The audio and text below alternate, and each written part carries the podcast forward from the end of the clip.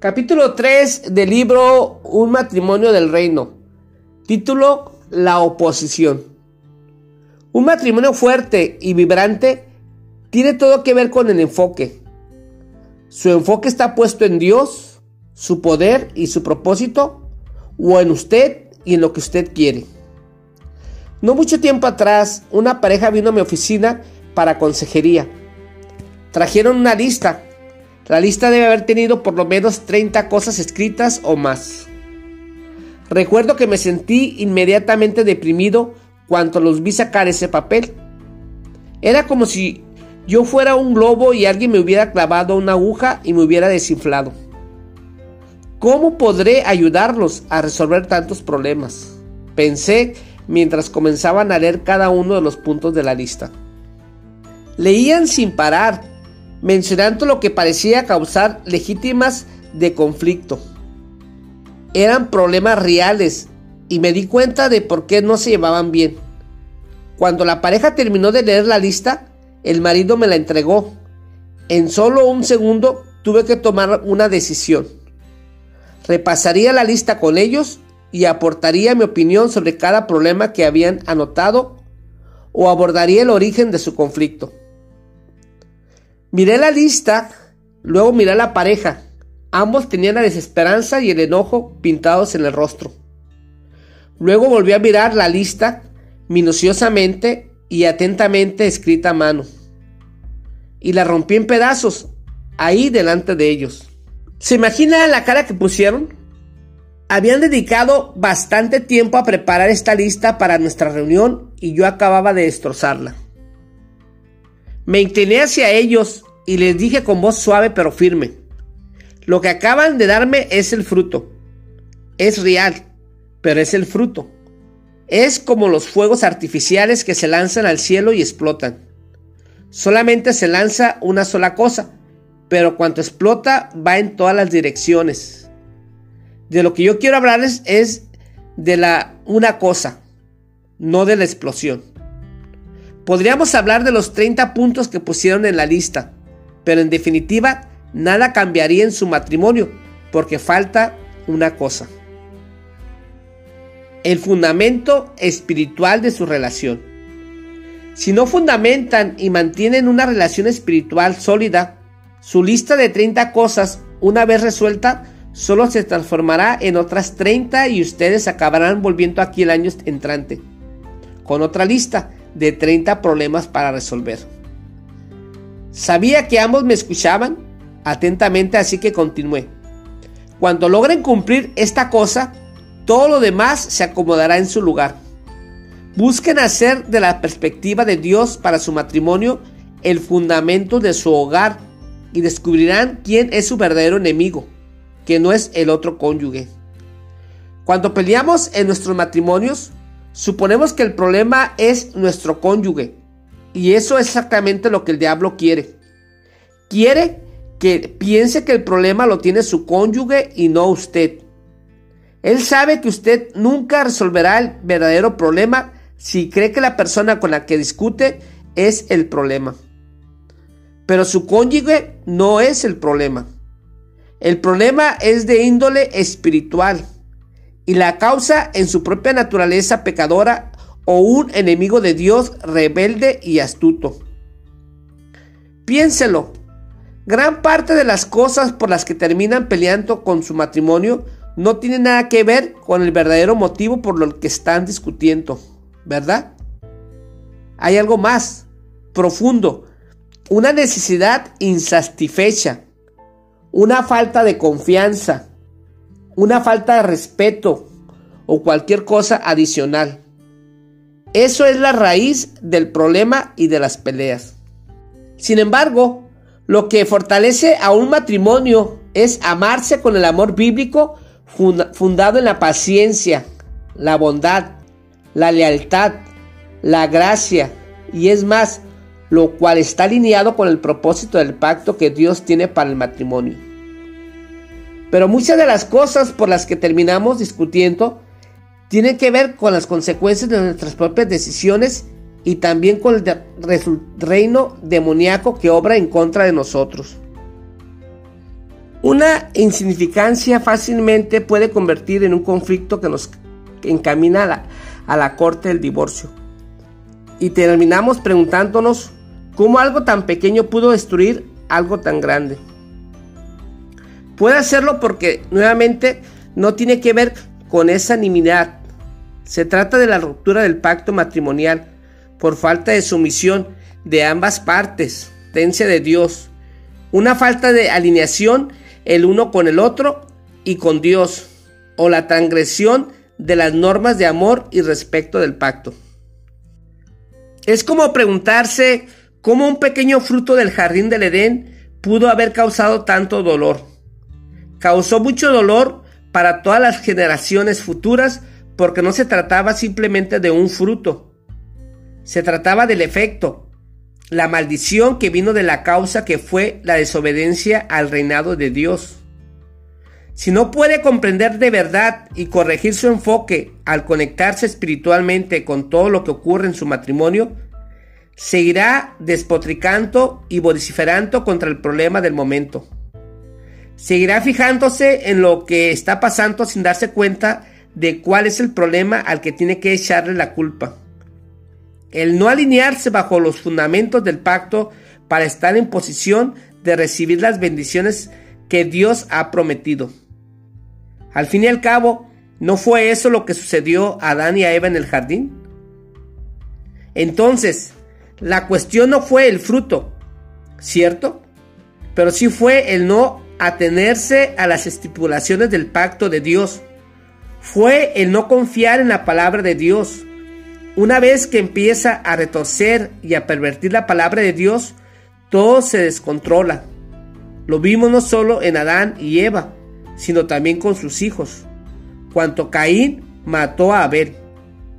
El matrimonio de Adán y Eva a la larga afectó a todo el mundo, ya que Dios finalmente lo destruyó con el diluvio. Aún hoy vivimos bajo la maldición de lo que ellos hicieron en el jardín. Satanás apareció para que Adán y Eva hicieran algo más que darle una mordida a un fruto se manifestó, se manifestó para destruir a la familia, para poder recuperar una porción del reinado que había perdido cuando cayó. Apareció para distorsionar la imagen de Dios, ya que el hombre y la mujer fueron creados a la imagen de Dios, y juntos era la manifestación más completa de su imagen. Lo hizo al desafiar y cambiar la palabra de Dios, revirtiendo los roles del hombre y de la mujer e introduciendo la presencia demoníaca en sus decisiones de vida. Satanás quiere destruir su matrimonio, no solo porque quiere destruirla, sino porque sabe que al hacerlo también destruirá su legado. Estropeará el futuro de sus hijos y el de los hijos de ellos. Quien quiera que sea dueño de la familia es dueño del futuro. La mejor manera que tiene Satanás de llegar a la familia es convirtiendo su matrimonio en un blanco. Esa es la razón por la que se acercó de esa manera a Eva en el jardín, buscando sutilmente que su corazón y su mente se alejara de Dios. Dios se menciona de una manera distinta en las escrituras en cuanto a su relación con la humanidad antes que Satanás se presentara ante Eva y la tentara a comer del fruto prohibido.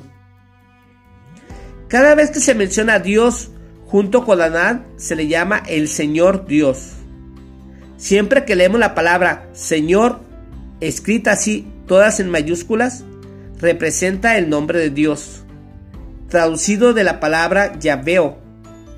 Este nombre en el idioma original refleja el carácter de Dios y la relación del pacto como maestro y soberano absoluto.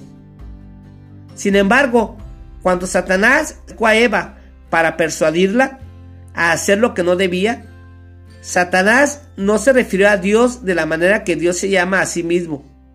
En vez de eso, Satanás eliminó directamente el nombre Señor y dijo simplemente, ¿de veras Dios les dijo? Génesis 3.1. Esta sutil simplificación de términos Satanás buscó quitar de la conversación toda asociación con la soberanía de Dios y con la relación que tenía con la humanidad. Al hacerlo, mantuvo intacto el concepto de la religión. Al fin y al cabo, si dijo Dios, pero borró el elemento relacional de autoridad divina. Satanás prefirió evitar a Adán y se acercó a Eva para hacerle creer que ella merecía tener la autoridad. Es más, el maligno le habló a Eva solamente del bien que el árbol del conocimiento ofrecía y no del mal que resultaría. Satanás es un experto en dar solo la mitad del cuento. Al morder el fruto que había sido prohibido por el único que tenía el derecho de prohibirlo, Adán y Eva cambiaron la opinión que tenían de su creador, de Señor Dios por Dios. Esto entonces le puso fin a la relación íntima que alguna vez compartieron con él y también a la libertad de la intimidad que habían tenido entre hombre y mujer. No solo eso, sino que además recortó el poder de su dominio que había fluido a ellos a través de ellos del soberano supremo. La principal razón por la que Satanás provoca el conflicto en nuestras relaciones maritales es porque quiere darle la vuelta al gobierno de nuestras vidas. Él busca destronar el único rey verdadero, quien gobierna sobre ambas partes del matrimonio. Y luego Satanás quiere ofrecerle a cada parte la noción equivocada de que él o ella tiene la sabiduría y la capacidad para vivir apartado de Dios. Como hemos aprendido de Adán y de Eva, y como estoy seguro de que usted puede dar testimonio de su propia vida y su matrimonio, las decisiones que se toman aparte de la sabiduría de Dios notariamente terminan causando más daño que beneficio. Cuando a Satanás le permitimos avivar el fuego del descontento y del desprecio en nuestro hogar, Él distorsiona la imagen de Dios a través de nosotros como matrimonio y nos impide lograr nuestros propios propósitos de dominio. Básicamente, cuando usted ve a su cónyuge como su enemigo y no reconoce su verdadero enemigo, Satanás, él lo está embaucando. Satanás juega a ponernos uno contra el otro para limitar su habilidad de llevar a cabo todo lo que Dios desea hacer en y por medio de ustedes dos.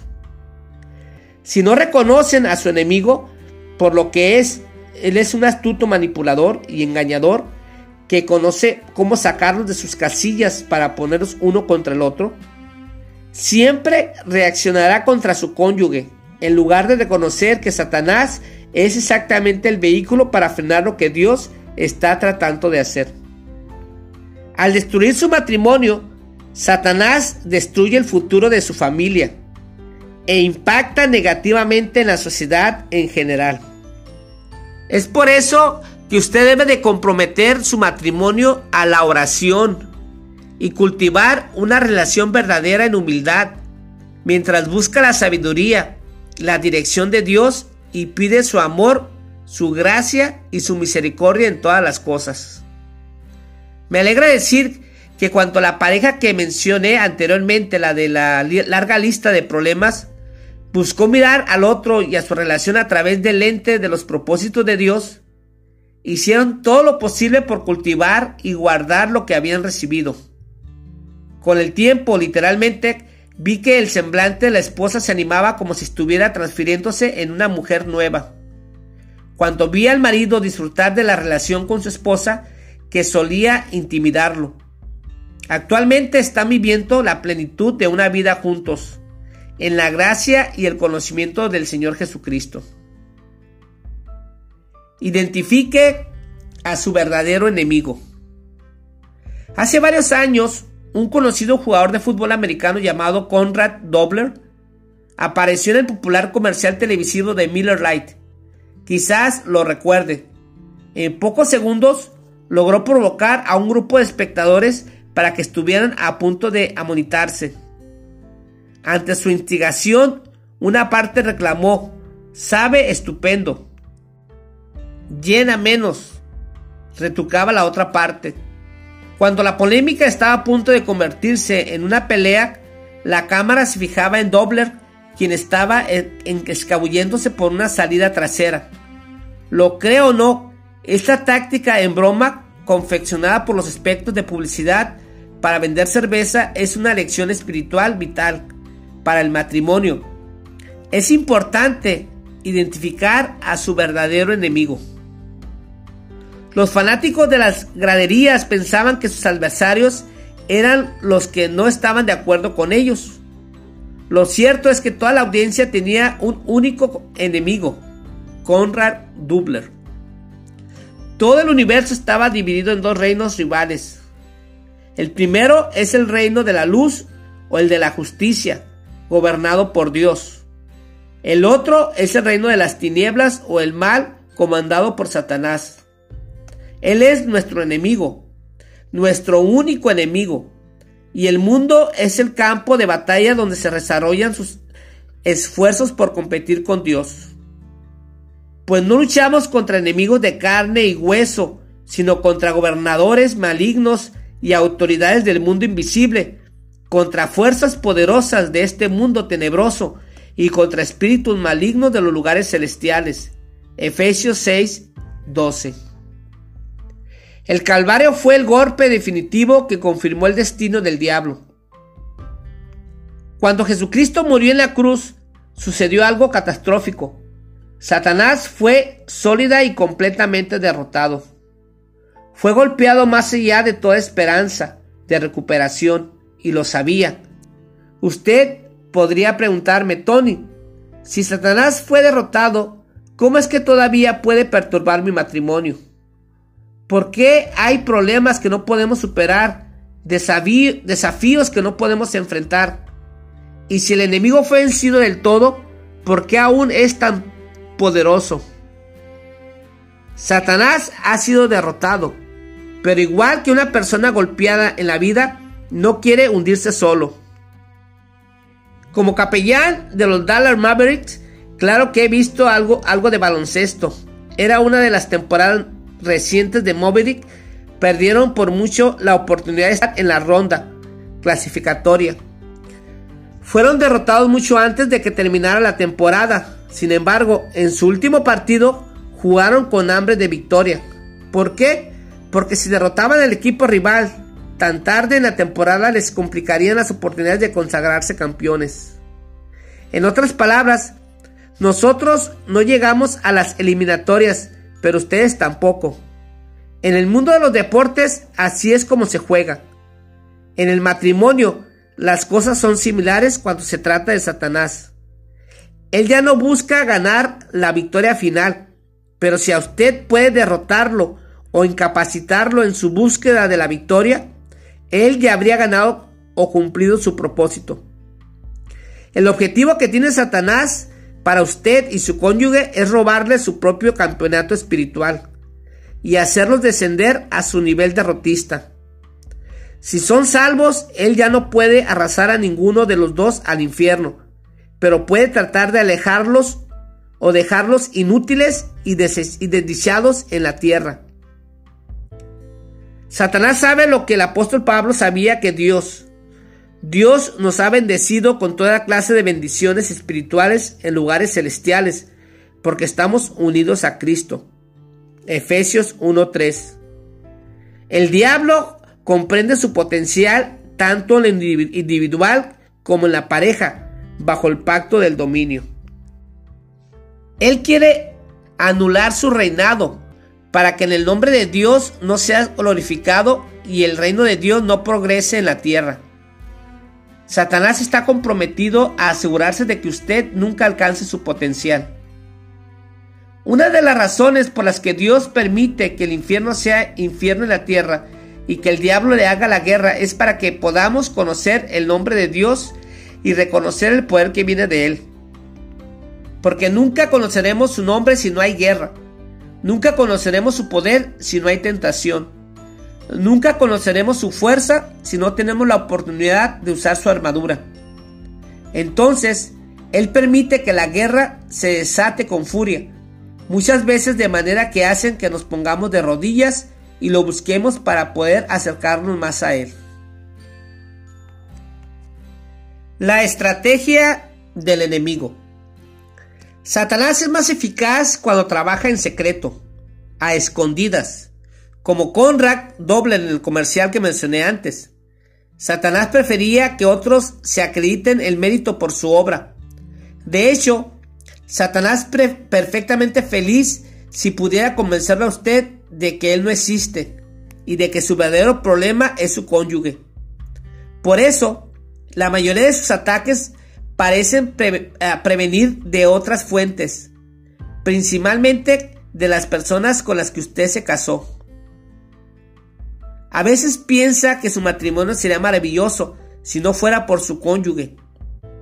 El origen de la mayoría de los problemas matrimoniales puede rastrearse a poblaciones o a problemas de la relación. Quizás piense que su pareja le está arruinando la vida, o tal vez crea que sus hijos o sus compañeros de trabajo causan fricciones en su matrimonio. Pero preste un poco de atención y seguramente verá a Satanás tras bambalinas tirando de los hilos y sacando a la gente de sus casillas. Él usa a la persona para dirigir su ruina espiritual, sembrando cizaña entre usted y su pareja para minar su unidad y alejar su atención de Dios. La vida cristiana es como la leña en una chimenea. Intente encender un solo leño y verá que no arderá mucho por mucho tiempo. Los leños arden mejor cuando están con otros leños. De la misma manera, su capacidad de permanecer espiritualmente encendido es una función de su relación con los otros leños que hay en su vida y de cuán a fondo se relacione con ellos. Su capacidad de mantenerse espiritualmente firmes como pareja es una función de la relación que tienen entre los dos ante el Señor. ¿Con qué frecuencia oran juntos? Debería ser todos los días. ¿Con qué frecuencia oran por su matrimonio? Nuevamente, debería ser a diario.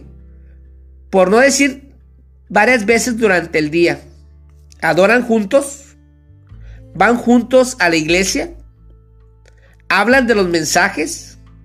¿Leen la palabra de Dios juntos? Comprendo que la vida es muy ajetreada, pero si quieren tener la capacidad de transistar juntos esta vida hasta que la muerte los separe, el componente espiritual de la vida deberá formar una parte integral de quienes son como pareja. Dios nos da la fuerza que necesitamos para pelear con éxito contra el diablo.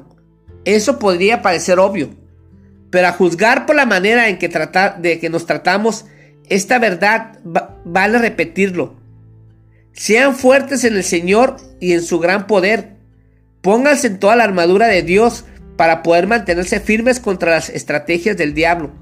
Efesios 6, 10 al 11. Muchos tenemos la tendencia de irnos hacia alguno de los extremos cuando se trata del diablo. Algunos lo subestiman, se vuelven miedosos y udizos, y en caso de que Satanás les salte encima. Recuerde, el espíritu que vive en ustedes es más poderoso que el espíritu que vive en el mundo. Primera de Juan 4:4. Otros subestiman al diablo. Efectivamente, Satanás es un enemigo derrotado pero a pesar de que no es más que un preso condenado a muerte que espera su ejecución, no es prudente dormir en la misma celda que él. Fíjese que en nuestro pasaje el apóstol Pablo nos dice que seamos fuertes en el Señor. En nuestra condición humana no tenemos la fuerza para vencer a los ángeles, aún a los caídos como el diablo y a sus legiones. Salmo 8, del 4 al 5, deja claro que Dios nos crió un poco menores que los ángeles. La conclusión es que usted no puede vencer al diablo por su propia cuenta. Dios es en persona es el único capaz de poner al diablo en su lugar. Y eso es exactamente lo que hará algún día. Ese lugar está descrito en Apocalipsis 20. Mientras tanto, el Señor limita la influencia de Satanás, además nos empodera para que logremos la victoria en nuestros encuentros cotidianos con las tinieblas. En Hechos 19, 13, 17 leemos acerca de unos exorcistas judíos no creyentes que intentaron expulsar demonios cantando mágicamente el nombre de Jesús. Te ordeno en el nombre de Jesús, de quien Pablo predica, decían. Y un día un espíritu le respondió, conozco a Jesús y conozco a Pablo, pero ¿quiénes son ustedes? El espíritu se abalanzó sobre ellos, les dio una buena paliza y los despidió desnudos y heridos. El nombre de Jesús no es una fórmula mágica, aunque algunas personas lo han usado así a través de los años. La fuerza de Pablo y la nuestra es producto de la intimidad perdurable y creciente con el Señor, no de algún conjuro grandilocuente o un hechizo. Recuerde que las personas apelaron a Jesús de quien Pablo predica la victoria en su matrimonio requiere que su relación personal con Jesucristo sea íntima y no llevada a cuestas en la de otra persona. Ese es el camino seguro a la derrota. Si usted tiene que pedir prestado de la fe ajena para luchar por su matrimonio, su fuerza no se acumula ni se gana. Se la da Dios por medio de su gracia. Él se la da a usted la capacidad de vivir la vida a la cual la ha llamado, pero si llega a ella a través de la comunión directa con Él. El apóstol Pablo escribió en 2 Corintios 10, 3 y 4, pues aunque andamos en la carne, no luchamos según la carne, porque las armas de nuestra contienda no son carnales, sino poderosas en Dios para la destrucción de fortalezas. Para luchar contra Satanás en su hogar se necesita algo más que una resolución de año nuevo o una dosis de fuerza de voluntad. La guerra espiritual precisa un arsenal espiritual, como las cosas se nos describen en Efesios 6, del 13 al 17. En mi libro, Victoria en la Guerra Espiritual, hago un análisis más profundo sobre el tema de la guerra espiritual. Pero veámoslo brevemente ahora. Puedo imaginar a Pablo en la celda de una prisión dictando su carta para la iglesia de Éfeso. Tal vez hizo una pausa buscando el ejemplo adecuado que le ayudaría a comunicar esa verdad vital. De pronto, su mirada, su mirada cayó o recayó sobre el soldado o el centurión romano al cual estaba encadenado. Fijándose en las diversas piezas del uniforme del guardia, Pablo comenzó a describir seis componentes vitales de la armadura, considerados parte del uniforme del ejército de Dios. Efesios 6, 13 al 17. Pónganse todas las piezas de la armadura de Dios para poder resistir el enemigo en el tiempo del mal. Así después de la batalla, todavía seguirán de pie, firmes, defiendan su posición, poniéndose el, el cinturón de la verdad, la coraza de justicia de Dios, Póngase como calzado la paz que proviene de la buena noticia, a fin de estar completamente preparados. Además de todo eso, levanten el escudo de la fe para detener las flechas encendidas del diablo. Pónganse la salvación como casco. Tomen la espada del Espíritu, la cual es la palabra de Dios. Efesios 6 del 13 al 17. Usted experimentará la victoria que le pertenecerá solamente cuando se ponga y use toda la armadura de Dios. Dios pone a su disposición estos elementos para la batalla, pero no lo obligará a usarlo ni a tomarlo. No tendrá fe en lugar de usted, no levantará el escudo por usted, no le impondrá la paz, la verdad ni la justicia.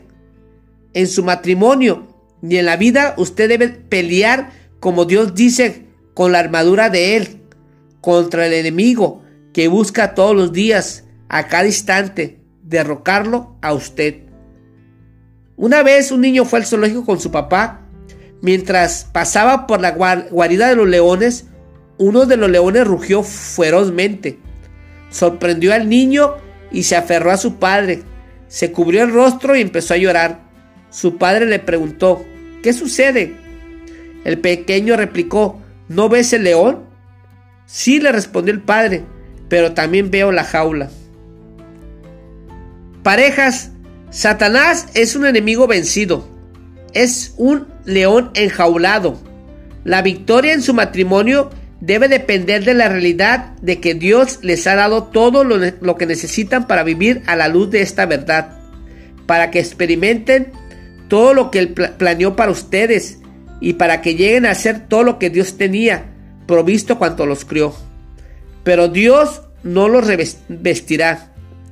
Tienen que ponerse la armadura de Dios cada día para vivir la victoria que les pertenece. Fin del capítulo 3.